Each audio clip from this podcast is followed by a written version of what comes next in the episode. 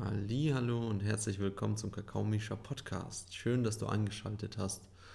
Heute zu Gast bei mir jemand ganz Besonderes, nämlich Jan Schubert von Original Beans. Jan atmet Kakao. Er ist auf dem südamerikanischen Kontinent zu Hause und verbringt einen Großteil deiner Zeit damit, ähm, Kakaofarms zu besuchen und Bauern weiterzubilden und die Infrastruktur herzustellen für erstklassige und seltene Kakaos, sodass sie bei uns in Europa ihren Markt finden. Jan beschäftigt sich seit Jahren mit der Genetik von Kakao und forscht, ähm, wo denn wirklich der Urkakao herkommt. Und gemeinsam gehen wir auf Thematiken ein, die gar nicht so unproblematisch sind. Was bedeutet ein nachhaltiger Kakaoanbau? Was bedeutet Fair Trade und Bio und wie wichtig ist das oder welche Relevanz hat das? Und gemeinsam tauchen wir auch in die kulturellen Hintergründe von Kakao ein, so wie es damals war, vor Jahrtausenden, und wie es heute ist bei den Menschen, die den Kakao anbauen. Und ähm, du merkst, das ist ein enormer Inhalt, ganz viel Wissenschaft und auch ganz viel Geschichte. Und bei diesem Podcast wünsche ich dir jetzt ganz viel Freude.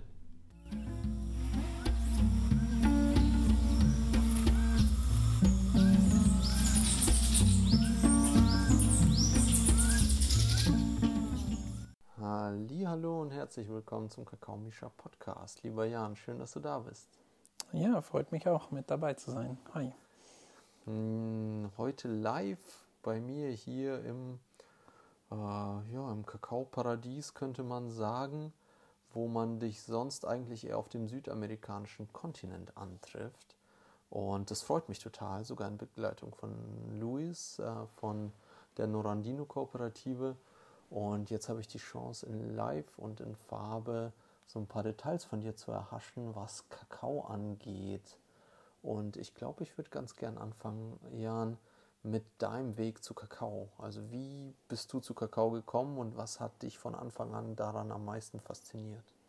Also mein Weg zu Kakao, der beginnt schon in sehr jungen Jahren und ich weiß ehrlich nicht gesagt, warum genau mich einfach gute dunkle Schokolade schon mit, ich weiß nicht, ich würde jetzt mal so sagen 15, 14 begeistert hat, geschmacklich, weil das eine Zeit war, wo das eigentlich gar kein Thema war. Da hat keiner irgendwie über Craft Chocolate oder sortenreine Schokoladen oder solche Dinge gesprochen.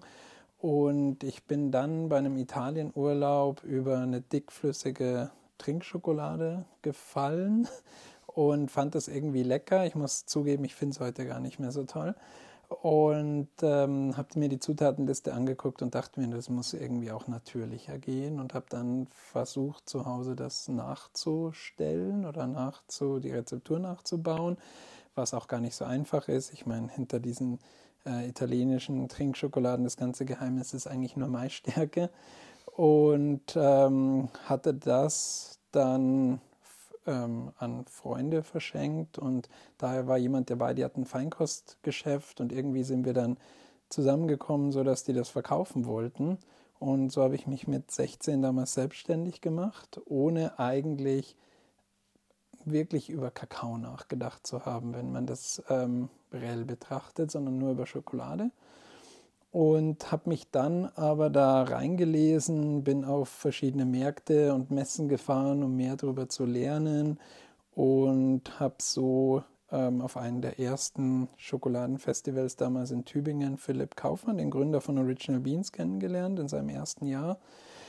Und er hat mir quasi das Tor geöffnet nach Südamerika mit vielen Kontakten nach Bolivien, nach Peru, nach Ecuador. Und ich bin dann nach dem Abitur 2010 nach ähm, Ecuador gegangen, erstmal für viele Monate als Volontär und von dort dann losgereist zu, ja, auf Hacienden gearbeitet bei Kakaobauerngenossenschaften mit dem WWF, mit der UICN, also mit vielen Umweltschutzorganisationen, die dann mit Kakao was zu tun hatte.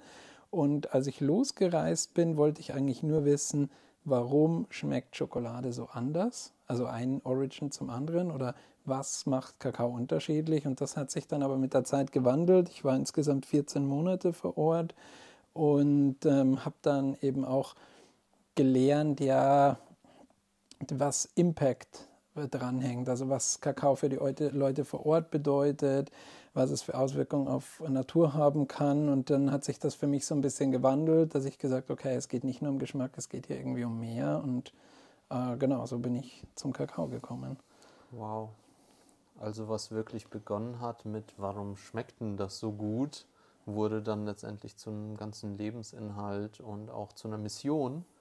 Und die Mission von Original Beans und damit auch von dir ist eine ganz besondere, würde ich sagen. Doch bevor wir auf die eingehen, würde mich jetzt nochmal so die globale Perspektive interessieren. Ähm, wie kam denn die Menschheit zu Kakao? Ich weiß noch, neulich in dem Gespräch hast du es so schön umrissen. Und ähm, vor allem in der spirituellen Szene gibt es so ganz viele Sagen und Mythen, wo denn der Kakao jetzt wirklich herkommt und was der ursprünglichste Kakao ist, etc. pp. Ich möchte jetzt keine Namen nennen. Und jetzt würde mich mal interessieren von einem Fachmann, Experten, der auch viel in dem Bereich einfach äh, auf wissenschaftlicher Seite unterwegs ist. Wo kommt denn Kakao her und wo ist er hingereist? Ja, also noch äh, vielleicht aus Hintergrund dazu. Wir haben da Informationen aus erster Hand, da wir seit vielen Jahren mit Biodiversity International zusammenarbeiten. Das ist eine internationale ähm, große Forschungsorganisation, die seit Jahren an Kakaogenetik forscht und äh, wir sind da Partner und ich bin da sehr stark involviert. Also es ist nicht nur so, dass ich mich da äh, am Rande damit beschäftigt, sondern es ist wirklich ein Kernthema meiner Arbeit. Und äh, Kakao kommt einzig und allein aus dem Amazonas. Es gab vor Jahrzehnten mal eine Annahme, dass es vielleicht zwei Ursprünge gäbe, einen in Zentralamerika und einen in Südamerika, das ist schon länger widerlegt. Allerdings ist der Kakaobaum als solches so alt, wir reden hier von Zehntausenden, Hunderttausenden Jahren, die Spezie Theobroma sogar über eine Million, dass, wir, dass es unmöglich ist zu sagen, wo dieser Baum ganz ursprünglich herkommt im Amazonas. Ähm, und jetzt geht es darum herauszufinden, wo wurde der zum ersten Mal genutzt oder wo wurde er zum ersten Mal angebaut, weil da beginnt ja dann sich so eine Spezie eben aufzudröseln. Also hätte der Mensch bei uns nie begonnen, Äpfel zu essen, dann hätten wir heute nicht theoretisch hunderte Apfelsorten, die ja leider jetzt wieder verloren gegangen sind, aber ähm, die wir mal hatten. Und so ist das bei Kakao auch. Und ähm, man weiß heutzutage, dass es im Endeffekt zwei Grundgruppen gibt, die sich entwickelt hat, wo man lange Zeit die eine reduziert hat auf den Begriff Criollo als Edelkakao und man heutzutage weiß, dass diese Gruppe eigentlich richtigerweise Edelkakaos heißen müsste und riesig und ganz divers ist und ganz unterschiedlich, sowohl genetisch wie auch geschmacklich. Und der Ursprung muss in Südperu liegen, das ist nachgewiesen. Wo genau, das versuchen wir gerade herauszufinden. Da laufen sehr große genetische Studien, aber man geht davon aus, eigentlich im unteren Urubamba-Tal, das gehört zur Region Cusco. Und der Kakao ist dort als Chuncho bekannt heutzutage offiziell als Sortenname. Eigentlich war das mal ein Schimpfwort und zwar für Hinterwäldler. Also man hat quasi gesagt, der Kakao so aus dem Wald, der Urkakao sozusagen, meinte aber ähm, ja die, die Leute, die es anbauen. Also eigentlich ein Schimpfwort für indigene Bevölkerung, das sich zum Sortennamen für Kakao entwickelt hat. Gott, kann man gut, mit gutem Gewissen verwenden, weil das Wort nicht mehr Schimpfwort im Gebrauch ist. Von daher passt das, würde ich sagen. Und von da fängt der Kakao dann an, nach Norden zu wandeln und sich so verschiedene Edelkakaosorten zu entwickeln. Auf dieser Reise liegt dann auch Piura, wo dann der Piura Blanco herkommt. Und ganz in der Nähe an der Grenze zu Ecuador, auf der ecuadorianischen Seite liegt Palanda, auf der ähm, peruanischen Seite liegt Hain, hat man vor einigen Jahren die ältesten Spuren von Kakaoverzehr nachgewiesen als Trinkschokolade, als Zeremonialgetränk höchstwahrscheinlich sogar. Also es war definitiv jetzt nichts was für den täglichen Gebrauch. Und das sind Ruinen, die stammen oder diese Spuren, die, die Tongefäße, an denen man die Kakaospuren nachweisen konnte, sind 5.500 Jahre alt. Das heißt, die Geschichte des Kakaokonsums geht definitiv schon mal 5.500 Jahre zurück in Peru und Ecuador und wandert dann nach Norden und irgendwann kommt es nach Zentralamerika, wo sich das dann natürlich mit den Olmeken und dann den Mayas vor 3000 Jahren ungefähr nochmal deutlich ausweitet und für die Kultur ein zentrales Element wird. Aber das, wie gesagt, das sind 1500, 2000 Jahre später eigentlich, bevor man heute eben schon weiß, dass es, ja, dass es da schon Kakaokonsum gab im Amazonas. Wow. Das wahrscheinlich das erste Mal, dass ich das in so einer Klarheit beschrieben höre, diesen Weg des Kakaos und das auch so nachvollziehen kann. Und irgendwo beruhigt mich das, weil als ich angefangen habe mit Kakao, war so das Ding, oder ich wurde oft gefragt, ja, ist denn Kakao denn ein Criollo-Kakao? Und dann habe ich recherchiert, Criollo scheint aus Mittelamerika zu kommen, scheint der Ursprungskakao zu sein. Und irgendwie fand ich das alles komisch, weil ich auf der einen Seite gelesen habe, ja, Kakao kommt aus dem Amazonas, aber Criollo, der von hier, kommt irgendwie aus Mittelamerika. Und da äh, habe ich gemerkt, boah, da, das fühlt sich an wie so ein Halbwissen. Und deswegen habe ich das schnell alles zur Seite gelegt und habe gesagt, okay, ich nehme einfach den Kakao, der mir gut schmeckt, den ich persönlich gut vertreten kann und ähm, gehe damit meinen Weg. Und zunächst war das ein Kakao aus Belize und ähm, relativ bald bin ich dann gewechselt zu Original Beans und eben dem Kakao aus Piura von Norandino. Und ähm, da war es dann wahrscheinlich auch das erste Mal, dass ich mich wirklich intensiv auseinandergesetzt habe mit dem äh, Begriff von Impact. Und ich glaube, die meisten Hörerinnen und Hörer von dem Podcast sind einigermaßen vertraut mit dem inneren Impact von Kakao, also vom Nährstoffreichtum, von den Antioxidantien und den ähm, neuroaktiven Bestandteilen. Ähm, etwas, womit, glaube ich, die wenigsten vertraut sind, ist der äußere Impact von Kakao. Also wo wirkt Kakao, sowohl im positiven als auch im negativen Sinne und worauf legt vor allem Original Beans Wert? Also ich denke, es gibt da mal grundsätzlich zwei Komponenten, in die Kakao wirken kann. Das eine ist ökologisch und das andere ist sozial. Und leider gibt es auf der Achse sowohl Positives wie auch Negatives. Also Kakao ist ein Baum aus dem Amazonas, das heißt, es ist ein Schattengewächs, er verträgt relativ viel Schatten, er hat die Vorteile ganz klar, wie auch Kaffee, dass er Schatten, äh, im Schatten wächst und auch mischkulturfähig ist. Es gibt kaum etwas, das man nicht gemeinsam mit Kakao anbauen könnte. Orangen, Bananen, Mangos, Maracuja, geht alles zusammen mit Kakao.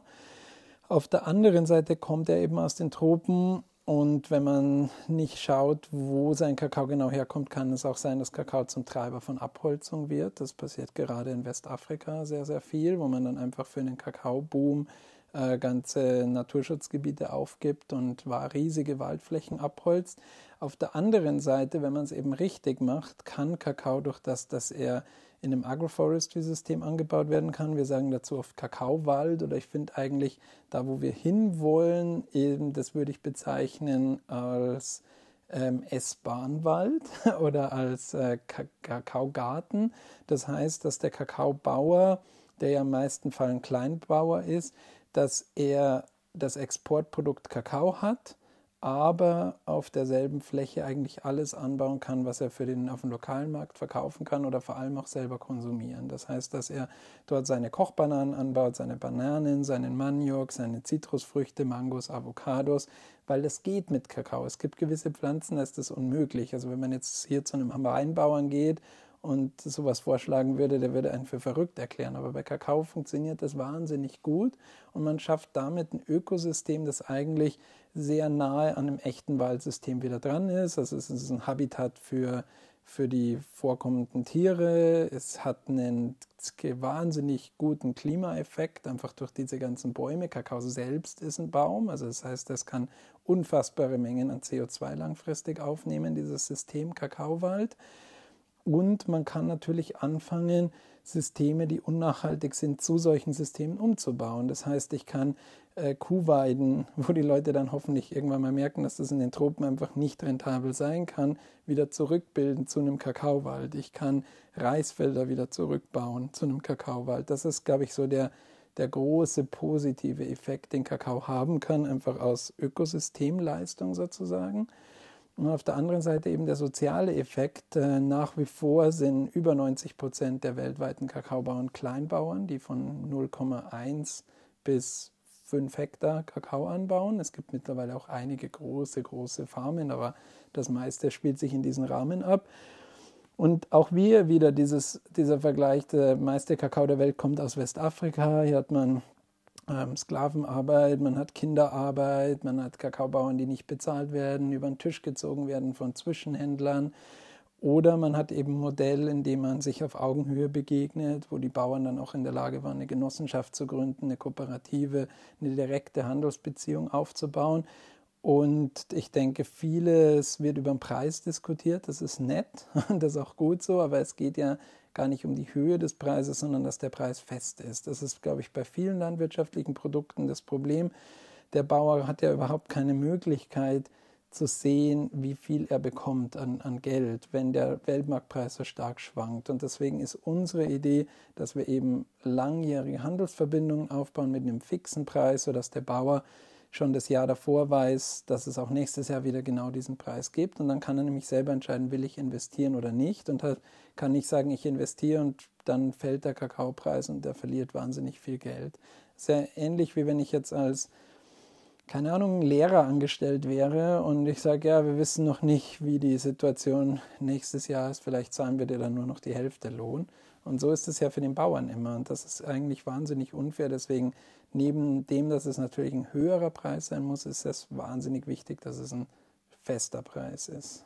Hm. Vielen Dank für diesen Exkurs.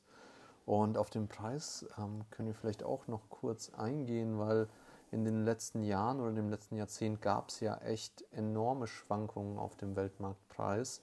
Und wie bezieht sich das auf den Fairtrade-Preis? Weil ich glaube, ganz viele von uns denken sich, ah, wenn da jetzt Fairtrade draufsteht, dann muss das irgendwie toll für den Bauern sein, der diesen Kakao anbaut. Jedoch äh, besteht ja ein Zusammenhang, von dem ich weiß, und vielleicht magst du dazu nochmal aufklären. Also das Problem an Fairtrade ist eben, ich denke, darauf spielst du an, dass es auf den an den Weltmarktpreis gekoppelt ist. Das heißt, wenn der Weltmarktpreis fällt, fällt auch der Fairtrade-Preis. Und das eigentlich nur eine Prämie ist, die obendrauf bezahlt ist und die deutlich geringer ist, wie die meisten denken. Das heißt, Fairtrade bedeutet nur im Moment 10% mehr ungefähr. Und Fairtrade hat einen Mindestpreis definiert, der war jahrelang bei 2000 Dollar pro Tonne. Und in diesen ganzen Jahren, wo dieser Mindestpreis galt, ist der Weltmarktpreis aber nie auf dieses Niveau abgestürzt, Gott sei Dank. Ja, mhm. Aber das heißt, dieser Preisdeckel wurde eigentlich oder Preissicherung nach unten hat nie gegriffen. Seit einigen Jahren ist das erhöht, seit zwei Jahren glaube ich auf 2400 und hat jetzt schon mal, der, der Weltmarkt lag mal kurz für ein paar Monate drunter, aber selbst jetzt ist es so, dass eigentlich der Weltmarkt eh mal knapp noch drüber ist. Und dann hat man 10 Prozent, das heißt 240 Dollar obendrauf. Es sind aber nicht 10 Prozent, es sind immer 240 Dollar. Das heißt, wenn jetzt der Weltmarktpreis steigt, sind es einfach immer 240 Dollar obendrauf. Und das führt dann zu so absurden Geschichten, dass eben zum Beispiel, ich glaube, wir hatten mal einen kurzfristig hohen Preis in 2015, wenn ich mich richtig erinnere, um den Dreh 2015 war der Weltmarkt mal kurz über 3000 Dollar pro Tonne. Und 2017 ist er abgestürzt auf 2000. Das heißt, dass die Fairtrade-Produzenten mussten 2015 damals noch 200 Dollar Prämie, also 3200 zahlen. Und zwei Jahre drauf konnten sie für 2200 Fairtrade-Kakao kaufen. Und das führt dann dazu, dass das teilweise sind es gar nicht die Fairtrade-Schokoladenproduzenten, sondern die Händler dazwischen. Die haben sich natürlich in diesen Jahren die Lager vollgestopft, bis oben hin zu sehr günstigen Preisen äh, Fairtrade eingekauft und ja, und dann wieder verkauft in Momenten, wo eigentlich der Weltmarktpreis für den Bauern schon wieder über diesen Preisen lag. Also A, wie gesagt, das ist eben Fairtrade ist nicht fix, sondern schwankt mit dem Weltmarktpreis. B, äh, sehr geringe Prämie. Und C, es ist auch nicht nachvollziehbar, wo der Kakao herkommt. Das heißt, wenn ein großes Industrieunternehmen 10% Fairtrade einkauft, darf es auch 10% Fairtrade-Produkte verkaufen, egal welcher Kakao wirklich in deinem Produkt ist. Also wenn du eine Fairtrade-Industrieschokolade kaufst, dann kann da nicht Fairtrade-Kakao drin sein. Das nennt sich Massenbilanz und die sagen halt, es wäre zu aufwendig, genau nachzuvollziehen, wo welcher Kakao herkommt. Das heißt, man balanciert das aus, aber der Fairtrade-Konsument will ja eigentlich genau den wirklich Fairtrade eingekauften Kakao und das ist nicht gewährleistet. Wow, das sind so, so viele Punkte, wo wir als Endverbraucher, glaube ich, einfach hoffen und denken, okay, da sind die Siegel drauf, ich vertraue dem, wir leben hier in einem Rechtsstaat und es wird schon Recht und Ordnung haben. Und dann zu merken, hinter den Kulissen ist da so viel Spielraum und so viel Spekulationsraum. Das hört sich fast ein bisschen an wie so eine Kakaobörse. Ne? Und dann kaufst du Obwohl man natürlich sagen muss, die Prämie von diesen 240 Dollar sind ein guter erster Schritt. Also man kann jetzt nicht sagen, das hilft gar nichts. Also das mhm. würde ich schon sagen, das ist Ähm, bevor man jetzt eine ganz normale Supermarktschokolade kauft, kauft man dann doch lieber die Fairtrade Bio-Variante. Das ist immer noch besser. Also es wird kein Fairtrade-Siegel drauf sein, ohne dass gar nichts passiert. Das ist ja schon mal ein gutes Zeichen. Mhm. Also dieser, der Standard ist niedrig, aber der wird sehr stark und gut kontrolliert. Also man kann sich auf dieses Siegel dann auf den Mindeststandard schon auch verlassen. Mhm. Ja, da hast du absolut recht. Also ich, ich komme dann schnell in so einen Prozess von, okay, wofür machen wir das eigentlich? Und wieso steht Fairtrade drauf, wenn es gar nicht so Fairtrade ist? Wenn die Personen, die gerade viel Geld haben und sehen, der Kakaomarkt ist am Boden, viel einkaufen und dann damit spekulieren sozusagen. Aber ich glaube, da vergesse ich auch, wie wichtig es ist, dass es solche Initiativen gibt und dass überhaupt Menschen sowas wie Fairtrade mal auf einer Verpackung lesen, auch bei einem Discounter zum Beispiel. Also da gebe ich dir absolut recht. Was sind denn noch so die Parameter oder ich glaube, ihr nennt es äh, Standards von Original Beans, nach denen ihr euch orientiert und wie ihr eure Bohnen und eure Kooperation aussucht? Also wir haben ja jetzt über Preis schon gesprochen. Das ist ein, ein wichtiger Teil im Standard, dass man eben deutlich drüber über Fairtrade-Preisen bezahlt, langfristige Partnerschaften, hohe Preise, die dann auch über Qualität sich definieren. Die Idee, das an Qualität zu binden, ist die, dass wenn wir als Original Beans, keine Ahnung, pleite gehen, aufhören, was auch immer, dass diese Genossenschaft oder der Partner, mit dem wir arbeiten, eigentlich ein Qualitätsniveau erreicht hat, mit dem er auf dem Weltmarkt immer einen besseren Preis erzielen kann, einfach weil die Qualität so toll ist. Das ist die Idee dahinter. Dann biologischer Anbau. Ähm, einerseits biozertifiziert, weil Bio das einzige Siegel auf dem Markt ist, das eine absolute Rückverfolgbarkeit bis zum Bauern gewährleistet. Deutlich höher von danach Rückverfolgbarkeit einzustufen ist wie äh, Rainforest oder Fairtrade und all die anderen Siegel. Ähm, wir wollen aber mehr als biozertifiziert sein, eben dieser Anbau von in Kakaowäldern, Agroforestry-Systemen. Man könnte jetzt ja einfach biozertifizieren, wenn man nicht spritzt, aber unsere Bauern sollen schon auch lernen, dass es langfristig und dass sowas dauert, aber wie man Kompost macht, wie man Biodünger herstellt. Also wirklich von einem oft einem Kleinbauern, den wir aufnehmen in ein Projekt, der quasi eher Sammler ist, also ein sehr unprofessioneller Bauer, bis hin zu, was wir uns als Ziel gesetzt haben, dass er zu einem professionellen Biobauern wird. Das werden nicht alle machen und das werden, werden wir nicht in allen schaffen, aber das wäre die Zielsetzung, sage ich jetzt mal. Zwar auf der anderen Seite ähm, Genetik und würde nenne ich das jetzt einfach mal. Also wir heißen nicht umsonst Original Beans, sondern es geht um den Erhalt von alten Kakaosorten. Kakao durch diese Jahrtausende der Evolution ist einfach ein wahnsinnig diverses Produkt. Ähm, das heißt, wie, ja, ich glaube, man kennt das ja in Europa auch. Man hat irgendwie, man weiß, es gibt in Europa hunderte Apfelsorten, aber man geht in den Supermarkt und bekommt nur noch zwei. Und dasselbe passiert gerade bei Kakao. Es gibt neue Hybride. Die wurden so gezüchtet, dass man sie auch gar nicht mehr sortenfest einfach so vermehren kann. Und diese Hybride sind nur auf Produktivität ausgelegt. Sie sind aber teilweise für Bioanbau gar nicht gut geeignet. Sie sind in Händen von Kleinbauern, die, die nicht sehr professionell arbeiten, nicht gut geeignet. Sie schmecken einfach richtig schlecht, das muss man auch ganz klar sagen.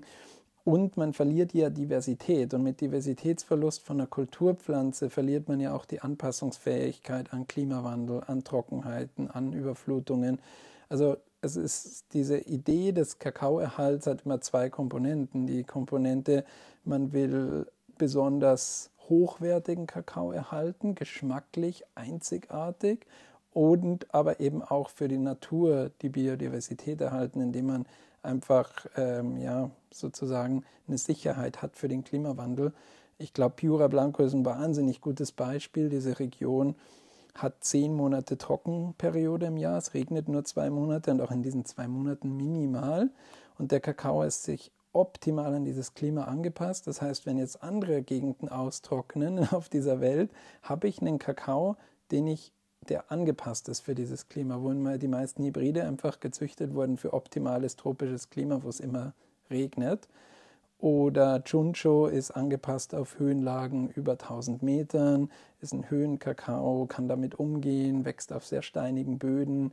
Ja, und beides sind natürlich Kakao mit einem einfach wahnsinnig tollen aromatischen Profil, um das es ja dann irgendwie für unsere Kunden auch geht. Hm. das macht so viel Sinn. das macht so viel Sinn und es ist so schön zu sehen, dass ähm, Firmen wie Original Beans sich da so darüber bewusst sind, auch auf welche klimatischen Herausforderungen wir zusteuern, auf der einen Seite und auf der anderen Seite, welche Möglichkeiten es gibt, um nicht ähm, als europäische Firma irgendwie da bei den, weiß ich nicht, Indigenen herumzufuschen, sondern das mit denen gemeinsam zu verwirklichen, dass es Sicherheit für die einheimische Bevölkerung bietet und auch einen Vorteil für ähm, die ausländischen Firmen, wie jetzt Original Beans oder Kakaomischer entstehen. Und ähm, vielleicht können wir mal noch ein bisschen näher ranzoomen auf diese Arbeit und vielleicht sogar als Beispiel nehmen, so Jan, wenn du ähm, bei dir zu Hause in Ecuador bist und du kriegst ähm, den Auftrag oder eine routinemäßige Reise zu einem eurer Kakaoprojekte, sagen wir jetzt mal zu den Aruacos nach, äh, hier nach Santa Marta in die Sierra Nevada. Wie sieht deine Arbeit da aus und wie sieht vielleicht ein, ein so ein gewöhnlicher Business-Trip in Anführungszeichen aus? Weil ich glaube, dass sich das viele ganz anders vorstellen, als es wirklich ist. Und ich meine, ich durfte es erfahren und ich glaube, das ist jetzt echt spannend für unsere Leserinnen, äh, Hörerinnen und Hörer. Also das Schöne an meiner Arbeit ist, dass, dass es eigentlich den gewöhnlichen Business Trip, den gibt es nicht. Und jedes Projekt ist sehr anders. Wir haben Projekte, wo wir einen wahnsinnig starken Kakaopartner haben, ähm, die Erfahrung im Kakaobereich haben, eine Kooperative, wo wir eigentlich wenig machen müssen. Wir haben andere Projekte, wo wir einen wahnsinnig starken Naturschutzpartner haben, wo wir in die Richtung wenig machen müssen. Das heißt, es gibt Projekte, da reise ich eigentlich eher hin, um Kakao mir anzuschauen. Es gibt andere Projekte, da reise ich viel mehr hin für unsere ganzen Baumschulen, Aufforstung, Waldschutz. Und es gibt irgendwas dazwischen. Jetzt nehmen wir mal das Beispiel Kolumbien. War ich auch dieses Jahr zweimal. Die Aruacos sind ein indigener Stamm, der auch, ähm, wie sagt man, gesetzlich verankert, auch selbstverwaltet ist. Ein riesiges Territorium hat, das sich mit dem Nationalpark überschneidet eine eigene Kultur, die so lebendig und ähm, anders ist wie kaum wo in Lateinamerika. Die ähm, haben ihre eigene Sprache, sie haben nach wie vor ihre eigene Kleidung, sie haben ihre eigene Kirche, ist, glaube ich, ein blödes Wort, aber ihre eigene spirituellen Lieder, die eigentlich auch alles mitbestimmen. Und eine andere Zeitvorstellung, das heißt, man braucht einfach ein bisschen mehr, mehr Geduld, man muss da mit Zeit hinkommen, sonst braucht man gar nicht anreisen. Und die meisten, das wäre es sogenannte Business Trips, ähm, die meisten Kakaoreisen von mir beginnen natürlich erstmal auch in einem Büro. Also ich fahre jetzt nicht irgendwo hin und laufe dann direkt in den Wald, sondern es geht dann auch erstmal um Meetings. Ähm, das können jetzt in dem Fall ist es ASO Aruaco, also die Genossenschaft der Aruacos, die den Kakao vertreibt, den Santa Marta im Büro hat. Daneben ist das Büro, das nennt sich Casa Indígena, das ist deren Auto-Selbstverwaltung äh, als politische Institutionen, mit denen ich auch in Kontakt bin. Es könnte auch sein, dass ich für ähm, gewisse Zwecke dann nochmal in das Büro von der Nationalparkverwaltung fahre. Also wenn es blöd läuft, bin ich schon mal zwei Tage in Santa Marta ähm, und bin in drei Meetings oder vier in verschiedenen Bürogebäuden. Auch in anderen Ländern wäre das so, dass wir dann teilweise noch äh, Gemeindeverwaltungen versuchen mit einzubinden in unsere Aufforstungsprojekte, dass man da dann ähm, auch gerne mal einen halben Tag mit denen am Tisch sitzt. Genau, und der andere Teil dieser Arbeit, da geht es dann um äh, routinemäßige Besuche, dass man einfach einen guten Kontakt hält zu seinen Partnern und ähm, den normalen Ablauf anschaut. Also bei den Aruacos würde ich jetzt dann von Santa Marta so eineinhalb Stunden nach in die Lengueta fahren, Teil ihres Territoriums, wo unsere Kakaoankaufsstelle steht, wo fermentiert wird und getrocknet, wo man sich trifft, wo man einfach auch mal, man ist immer über WhatsApp in Kontakt und hat Skype-Calls und was auch immer. Aber das ist einfach nicht dasselbe, wie nochmal vor Ort zu sein mit den Leuten, ähm, sich Fermentation anzuschauen, Trocknung, die Qualität zu checken, ob alles passt, äh, vielleicht auch Probleme abzufragen, wo man helfen kann. Das ist ja der große Vorteil von uns, da wir in verschiedenen Ländern arbeiten, dass zum Beispiel die Araucos für die Biozertifizierung was sehr Anstrengendes nach wie vor von der dokumentarischen ähm, Anforderung. Das heißt, wenn Sie da Probleme haben, dann würde ich das gar nicht selber lösen, sondern ich würde Sie einfach mit unseren Partnern in Peru oder in Ecuador in Kontakt bringen, weil Sie da schon viel mehr Erfahrung haben. Wohingegen, wenn jetzt in Ecuador mich jemand fragen würde nach hm, Wissen über Bäume, dann würde ich die wieder mit den Aruacos in Verbindung bringen. Ähm, also so eine Netzwerkfunktion. Und dann aus Interesse würde ich dann einfach zu einem Bauern auf eine Finca mitkommen und mir die Finca anschauen, falls mir vielleicht fällt mir was auf, was ihm nicht aufgefallen ist, ein Krankheitsbefall. Ähm, und man nutzt aber diese Zeit eigentlich meistens wirklich, um zu reden. Es geht da gar nicht so darum, jetzt diese Finca zu sehen, die kenne ich ja, ähm, sondern wirklich um den Austausch auch mit der Familie. Ich würde dann dort übernachten, am besten im Dorf oder bei der Familie, um nochmal mehr Zeit miteinander zu verbringen. Und dann gibt es natürlich Reisen, da hat man noch ein spezifisches Ziel. Also ich bin mal zu den Arawakos gereist, weil wir unsere Baumschulen aufgebaut haben. Dann würde ich in das Dorf gehen, wo wir das machen. Und dann setzt man sich da mit den mit den lokalen Liedern hin und plant irgendwie diese Baumschule und macht ein Budget und, und solche Geschichten. Oder ich war auch mal bei den Arawakos, um eben Genmaterial zu sammeln, Blattmaterial von uralten Bäumen. Dann sitzt man da mit äh, sieben total motivierten Jugendlichen, die sagen, ja, wir machen das, weil das sind Bäume, die sind ja teilweise acht Stunden zu Fuß mitten in den Bergen und sagt dann, ja, okay, also hier, das ist ein Datenblatt, so bedient man GPS-Gerät, das und das brauche ich von euch und bringt mir die zwei Blätter mit. Und ich bin damals auch mit einem bin ich mitgegangen. Ähm, dann haben wir zwei Tage gebraucht für einen Baum, also acht Stunden hin, acht zurück. Und die anderen sind halt auch alle losgezogen, teilweise mit Motorrad, teilweise zu Pferd, teilweise zu Fuß und haben dann diese Blätter gesammelt, die wir jetzt in der Analyse haben und in der Auswertung eben für diese neue genetische Karte für, für Südamerika.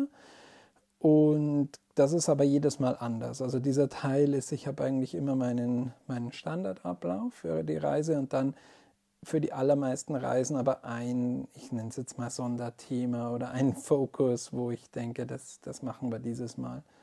Ähm, kann auch eine Entwicklung von einem neuen Fermentationsprotokoll sein oder ähm, ja, eine neue Allianz vielleicht, dass man, dass mir jemand gesagt hat, da gibt es eine Gemeindeverwaltung, die hätte Lust auf Aufforstung und da müssen wir unbedingt mal hin und dass man sich da trifft. Also jede, jede Reise hat quasi so diese, dieses Grundkonstrukt und dann immer mindestens ein oder zwei äh, Sonderthemen.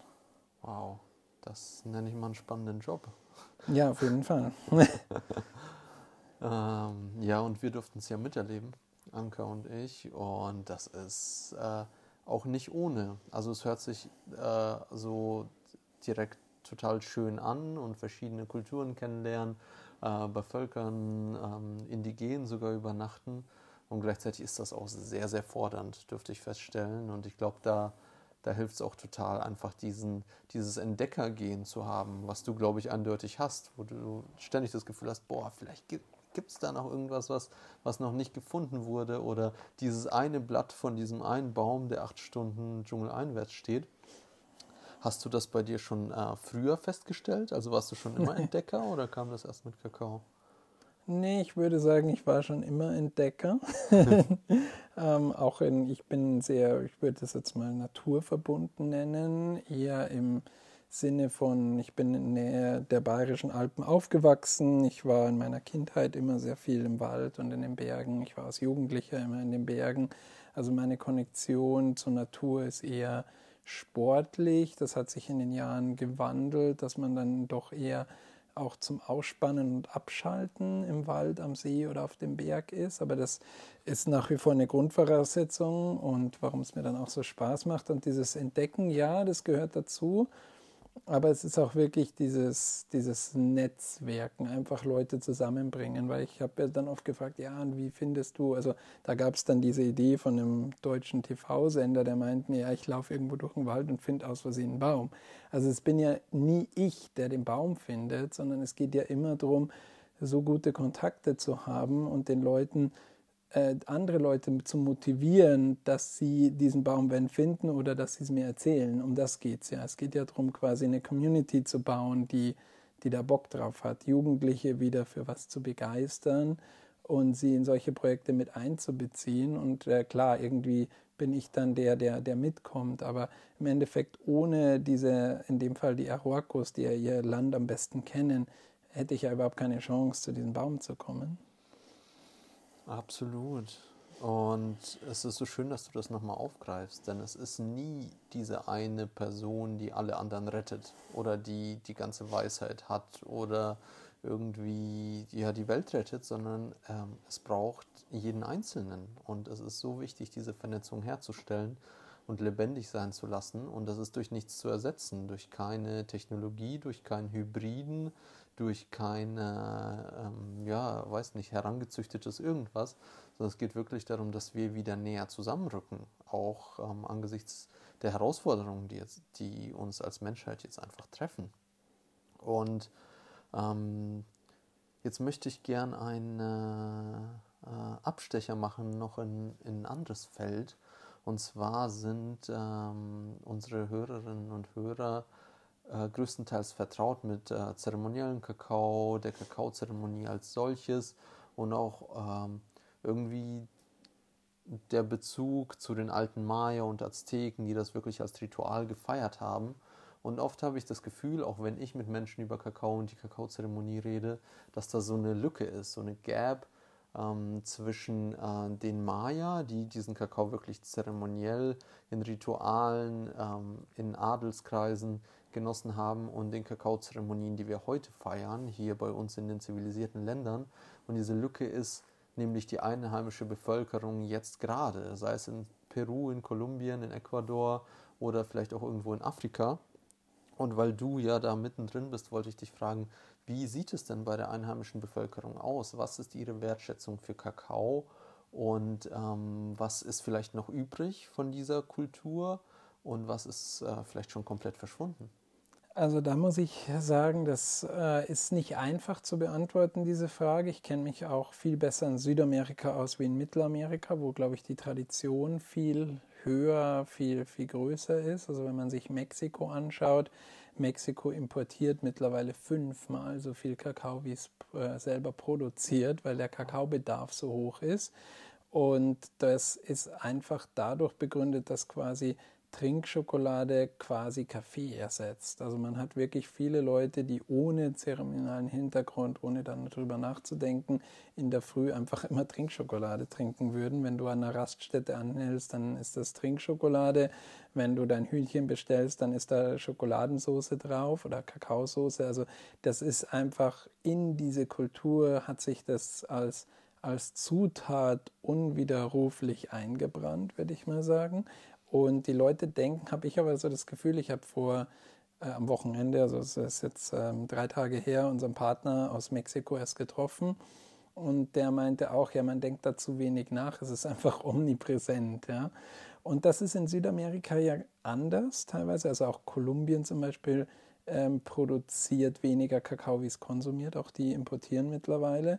Aber da ist es ähm, staatlich auch gefördert, ein wirklich ramschiges Trinkschokoladenprodukt geworden, das sich etabliert hat in einer unfassbar schlechten Qualität meistens als Kakaomasse. Also es ist kein Pulver, das ist schon mal gut, das ist eine Kakaomasse, die man aber, ich weiß gar nicht, wo, wenn ich ehrlich bin, wo diese Kultur herkommt, dass man das in Milch trinkt. Das kenne ich nur aus Kolumbien äh, furchtbar süß, Kakao meistens verbrannt und auch eher so ein, so ein Tankstellenprodukt, nenne ich das jetzt mal. Also, dass man, wenn der Bus irgendwo ab anhält, sich noch, noch reinpfeift, so, aber auch ohne dann einen guten Bezug dazu zu haben.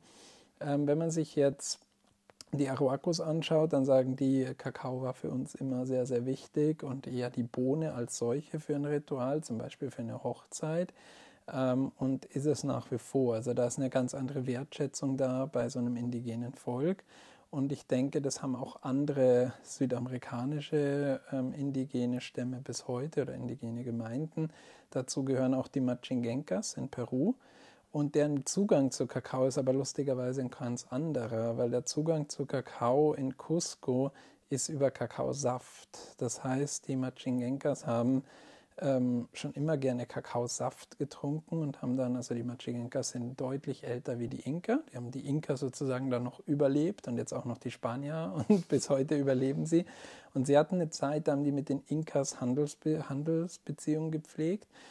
Und aus der Zeit ist bekannt, dass gibt es eben Überlieferungen, dass sie Kakaosaft getrunken haben. Und man muss sich das so vorstellen, dass sie quasi diese Kakaobäume sortiert haben nach dem besten Geschmack für ihren Saft.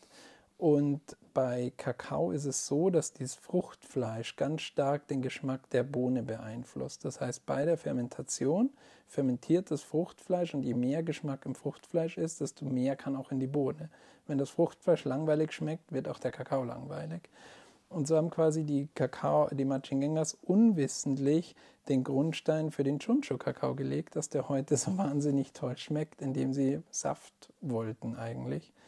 Und ähm, bis heute trinken die Kakao-Chicha, das heißt, die fermentieren ihren Kakaosaft, so sowas Weinartigem. Und die hatten damals schon, also der, die, die, die normale Bevölkerung durfte nur Kakaosaft trinken und die Kerne wurden fermentiert in der Sonne, also mit Sonnenwärmenhilfe schnell durchfermentiert. Und die hatten ihre spirituellen Lieder als ähm, Energiesnack, würde ich das jetzt mal be bezeichnen, also so als Powersnack dabei bei langen Reisen war aber eher so der, ja, würde man heute wahrscheinlich aus Adel, also der oberen Schicht vorbehalten. Das heißt, der Normale trinkt Saft und die Adelschicht darf äh, die Bohne essen. Und da gibt es bis heute diese Andenregionen, wo Kakao ja gar nicht angebaut wird, auch in Ecuador, in Bolivien und in Peru trinkt man eigentlich in den kalten Regionen mehr Kakao, wie dort wer angebaut wird, einfach weil Kälte und dann ist eine Trinkschokolade ein gutes Produkt dagegen, äh, gegen Kälte und da gab es quasi diese Handelsbeziehung schon sehr, sehr früh, dass man angefangen hat, ähm, diese Handelsbeziehung aufzubauen. Das heißt, es ist heute schon in der Kultur, gerade in der Region Cusco verankert, dass man Trinkschokolade trinkt. Ich würde auch sagen, sehr bewusst, weil man eben auf hochwertigen Kakao zurückgreift, den auch nur in Wasser löst. Und man, wenn man heute in, in dieser Region Cusco in ein gutes Café geht, dann bekommt man die Trinkschokolade auch ohne Zucker serviert, einfach nur in Wasser aufgelöst und kann dann selber süßen, wie man will. Und die Leute würden auch sofort erkennen, ob es ein nativer Chuncho-Kakao ist oder nicht, weil durch den höheren Fettgehalt ähm, die Schokolade einfach eine andere Cremigkeit hat, lustigerweise und die ältere Bevölkerung oder die traditionellere Bevölkerung das sofort erkennen würde, welchen Kakao, also die erkennen die Kakaosorte in ihrer Trinkschokolade einfach durch diese, ja, durch diese Verbindung zu diesen alten Kakaos. Hm. Vielen Dank für diesen Abriss. Und ich glaube, es ist total schwer, ähm, das irgendwie festzupinnen, wie das jetzt sich so verändert hat mit der Zeit, weil es wirklich auch in jeder Kultur anders ist und es ist so schön zu hören, dass es äh, Kulturen wie die Aruaco zum Beispiel noch gibt, die das Ganze mit einer äh, spirituellen Wertschätzung versehen und nicht nur sagen, okay, das schmeckt gut oder das hat einen tollen Nährwert, sondern das ist auch irgendwo äh, ein tieferer Sinn, der in dieser Pflanze liegt, so wie es für ganz viele Menschen, ähm, ganz viele Kakaotrinker, die, die unseren Kakao trinken, eben ist. Und äh, die Erfahrung, die ich in Guatemala zum Beispiel gemacht habe vor ähm, wann war das? 2018 müsste das gewesen sein, ähm, als ich dorthin gereist bin, um eben rauszufinden, wie die Maya Kakaozeremonien feiern, war erstmal ernüchternd, denn ich habe gesehen, die trinken gar nicht so viel Kakao oder nicht so mhm. Kakao, wie wir ihn hier trinken. Ich habe jetzt die große Zeremonie erwartet, irgendwie mit Schamanen ums Feuer und jeder hat einen Becher und dann zu sehen, nee, diese Kakaobohne ist ein Ritualgegenstand und er kann verwendet werden bei einer Zeremonie für die Geburt, ähm, ans Feuer übergeben. Und ähm, lustigerweise jetzt ähm, voriges Jahr, beziehungsweise Anfang diesen Jahres waren wir dort und da habe ich gesehen, dass dadurch, dass wir das so aufgegriffen haben und das so von dieser Kultur irgendwie, wie soll ich sagen, erbitten und das so anfragen, ist das auch bei den Maya so ein bisschen aufgeflammt. Und sie haben gesehen, oh, okay, wir interessieren uns für diesen Kakao und für das Ritual drumherum.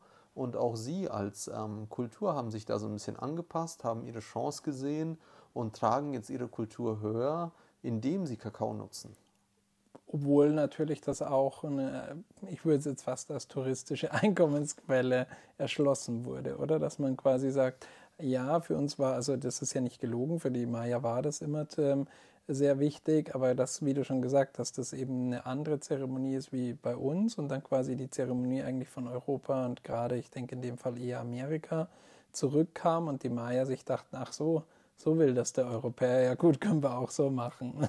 Ja, das ist ein total schmaler Grad. Und da, absolut. Das sehe ich auch mit, ähm, auf Englisch sagt man, uh, with a grain of salt. Ja. Äh, und ich glaube, da kommt es auch wirklich auf jeden und jede einzelne Raumhalterin an, also die Personen, die diese Räume kreieren und diese Zeremonien machen, ob sie wirklich sagen, ah, okay, so will das der Europäer und deswegen serviere ich es ihm so, oder lasse ich meinen Glauben, der in mir tief verankert ist, in diese Arbeit mit Kakao einfließen und versuche ihn dadurch am Leben zu erhalten. Und vielleicht ist das dann auch eine nötige Weiterentwicklung, damit sich diese Kultur wieder etablieren kann. Ne? Parallel zum Christentum, parallel zu dem ganzen Tourismus, dass auch, ähm, sag ich mal, der Maya-Glaube als Beispiel ähm, wieder so ein bisschen eine lebendige Grundlage erhält. Absolut, ja. Und auf der anderen Seite ist das ja eh schon sehr äh, fortschrittlich. Es gibt viele Kakaoregionen auf dieser Welt, Anbauregionen, wo der Bauer überhaupt keinen Bezug zu diesem Produkt hat, wo er kaum Kakao konsumiert und eigentlich auch nicht weiß, was er damit anfangen soll. Und wo man das jetzt quasi, wir haben auch Projekte, wo wir quasi handwerklich oder vor Ort hergestellte Schokoladenmasse wieder zurückgeben, Kakaomasse weil es einfach sehr nährstoffreich ist, dass die Bauern auch eher oder die Kinder der Bauern oder die Familie der Bauern, wer auch immer, dass die alle wieder anfangen, Kakao zu konsumieren, weil ich es nicht äh, okay finde, dass man das alles exportiert und dann in, einem, in einer Region, die teilweise doch noch unter Mangelernährung leidet, irgendwie sowas nicht nutzt, ja, ohne da jetzt eine Zeremonie zu machen, sondern es einfach wirklich als Getränk zu sehen. Ich war vor vielen, vielen Jahren bei den Surui in Brasilien, indigene Gemeinde mit einem riesigen Land in Brasilien, eine Gemeinde sehr verhaftet in ihrem Wald, aber einer dieser ähm, nomadisch lebenden, früher nomadisch lebenden Amazonasstämme ohne große Kultur. Und wo wir da Kakao gemacht haben, ähm, also da haben wir Kakao gesammelt und mein Portugiesisch war noch ziemlich schlecht und wir haben dann immer äh, versucht zu fermentieren und zu trocknen. Und ich habe nicht gewusst, dass sie nicht wussten, für was Kakao ist. Sie haben mich dann irgendwann, es ging bei denen nur um eine Einkommensquelle. Da hat ihnen die NGO, mit der wir damals gearbeitet haben, gesagt, das ist alternative Einkommensquelle, das wächst bei euch im Wald, da könnt ihr Geld davon bekommen. Und die Leute kannten Kakao eigentlich nur aus Fruchtfleisch. Ähm, wir haben Fruchtfleisch gegessen, gab sogar ein paar im Dorf, die haben mal Marmelade draus gekocht. Und ähm, sie fanden es irgendwie witzig, dass ich das immer versucht zu fermentieren und zu trocknen und die Bohnen wollte. Und dann kam Ostern. Und Ostern ist in Brasilien ein Riesending mit Schokoeiern. Und dann haben alle auf einmal fingen es an, Chocolaci, Chocolaci. Dann sage ich, ja, aber da können wir ja selber machen aus diesen Bohnen. Ja, warum? Was willst du mit diesen Bohnen? Ja, das ist Kakao, aus dem macht man Schokolade. Und das war das erste Mal in diesem Leben, dass die im Dorf gehört haben, dass man aus Kakao Schokolade macht. Das heißt, sie hatten von der brasilianischen Außenwelt über viele Jahre Schokoladeneier vorgesetzt bekommen, wo sie sich nie gefragt haben, was da eigentlich drinnen ist, und ihrem Wald immer Kakao, den sie aber nur aus Obst kannten sozusagen und haben dann nie eine Verbindung hergestellt, weil das Wissen einfach gar nicht da war. Und das ist, das ist eben ja verrückt. Also das war dann, wir haben uns dann in einem kleinen Dorfladen so eine Getreidemühle, eine Handmühle gekauft und haben dann angefangen zu rösten. Und da gab es wirklich ein paar Leute, die, da war das ganze Dorf dann da, da waren ein paar dabei, die wollten das, glaube ich, nicht wirklich glauben. Die fanden es einfach spannend. So der verrückte Europäer erzählt, aus diesen bitteren Bohnen kann man Schokolade machen. Und genau, dann haben wir da Schokolade gemacht. Wahnsinn. Und vor allem auch zu hören, dass da eine NGO mit im Spiel ist, die wirklich ja den ähm, Indigenen da was Wertvolles an die Hand geben möchte. Und trotzdem passiert das so fragmentiert. Und es wird gesagt, okay, das ist eine Einkommensquelle. Okay, damit könnt ihr das und das machen. Ähm, ja, das war, ich glaube, gar nicht mit böser Absicht, sondern es war einfach irgendwo ein Kommunikationsfehler. Die dachten vielleicht, ich erzähle ihnen das und ich dachte, die haben das schon erzählt. Und also irgendwo, äh, ja, ist da einfach was nicht komplett weitergegeben worden. Boah, richtig spannend. Also ich stelle mir auch diesen Moment so spannend vor, vor diesen Menschen zu stehen, die ja schon seit Generationen in diesem Wald und mit dieser Frucht leben und denen dann sozusagen, äh, wie soll ich sagen, eine neue Welt zu eröffnen. So das, was ihr so liebt an Ostern und das, was da drüben am Baum hängt, ist das Gleiche, nur verarbeitet. ja, absolut. Ja, war eine spannende Zeit mit den Soruis. Ich habe leider auch vielen Kindern den Traum genommen, in, im Leben einen Dinosaurier zu sehen. Es war in dem Wörterbuch, waren hinten ähm, so Seiten, wie man das aus so Dictionaries kennt, mit ganz vielen Bildern und da waren dann Elefanten und Tiger und alle, oh, ui, toll und Afrika und Asien. Und danach waren, waren die Dinosaurier und das war wirklich in diesem Buch nicht ersichtlich, wenn man das nicht weiß, was ausgestorben ist und was nicht. Das heißt, diese Kinder dachten immer, es gibt Dinosaurier irgendwo auf der Welt. Ähm, genau, das musste ich ihnen dann leider beibringen, dass es leider keine Dinosaurier mehr gibt. Oh. Schade. Schade, ja. Boah, so viele Das heißt, der Traum ist jetzt der Elefant für die Kinder in, bei den Surui, mal in ihrem Leben einen Elefanten zu sehen. Boah, ja, im Urwald ist schwierig. Ne? Im Urwald ist schwierig, aber definitiv einfacher wie der Dinosaurier. So viele spannende Geschichten und auch so viel wichtige Informationen zum Thema Kakao. Und ich glaube, wir nähern uns jetzt so langsam dem Ende von diesem Podcast. Gibt es noch irgendwas, Jan, was du gerne den Zuhörerinnen und Zuhörern an die Hand geben möchtest? Noch was, was du gerne ähm, sagen möchtest, bevor wir das Ganze hier abrunden? Ähm, naja, generell, ich glaube, wir haben das, das, Wichtigste, das Wichtigste angesprochen. Ich denke, ähm, diese, man, da muss sich eben bewusst sein, was hinter so einem Produkt steckt. Also ich sage immer so ein bisschen sarkastisch, wenn man bei uns ähm, nicht biologischen Weizen kauft, dann ist es eh schon egal, weil unsere Böden sind teilweise schon ziemlich kaputt und wir haben halt einfach landwirtschaftliche Nutzflächen, die seit hunderten Jahren kein Wald mehr sind. Und wenn man was aus den Tropen kauft, dann muss man sich halt immer bewusst sein, das ist ganz nah dran an Wald. Und wenn jemand halt nicht biologisch arbeitet bei Kaffee, bei Kakao und diesen ganzen Produkten, dann ist der negative Impact halt im schlimmsten Fall noch viel schlimmer.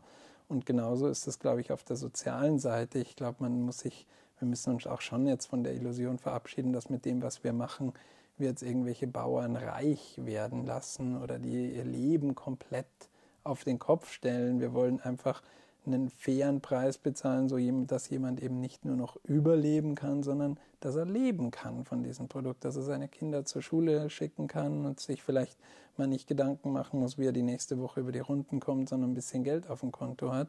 Und eben diesen sozialen Impact zu sehen, okay, das Produkt kommt von, von Kleinbauern, die damit ihren Lebensunterhalt unterstütz, unter, unterhalten, äh, ja, bestreiten und wenn ich bereit bin, dafür Geld auszugeben, dann, dann kann der das eben auch mit weniger Ängsten bestreiten. Und wenn ich dafür bereit bin, Geld auszugeben, kann auch die Umwelt davon profitieren.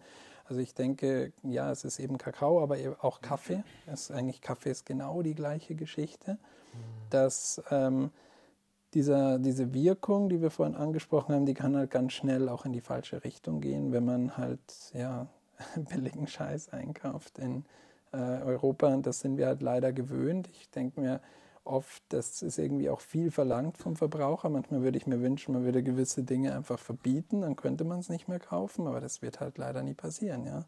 Und so ist halt das, die Entscheidung und die Macht dann doch immer beim, beim Kunden, sich für was Gutes zu entscheiden.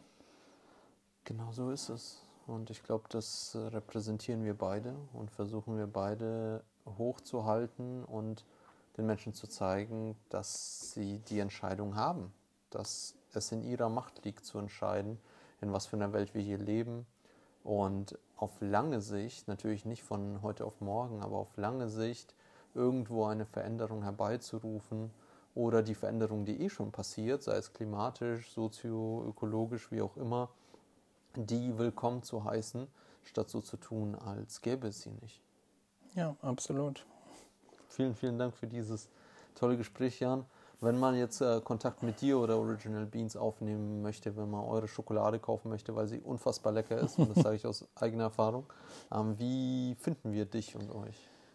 Ähm, Webshop, ich denke, ist bei Original Beans das einfachste. Unsere Tafeln sind aber vor allem im deutschsprachigen Raum ganz gut vertreten in den besseren Bioläden und den Feinkostläden, aber ich denke, online ist immer einfach. Äh, mich findet man auf Instagram, äh, mich findet man auf der Original Beans Homepage mit E-Mail-Adresse Und ich freue mich, wenn es Leute gibt, die dieses Thema so interessieren, dass sie mich anschreiben oder ja, dass man einfach noch darüber hinaus Fragen beantworten kann, weil ich denke, das ist wichtig, äh, über solche Themen zu sprechen. Und jeder, der mehr weiß und das weitergeben kann, ist, äh, ja, trägt irgendwie dazu bei, dass man sich in die richtige Richtung bewegt. Wundervoll. Ich werde natürlich alle Links in die Show Notes packen und freue mich schon jetzt auf unser nächstes Gespräch, lieber Jan, wann auch immer das sein mag. Und danke allen fürs Zuhören. Ciao. Vielen Dank. Tschüss.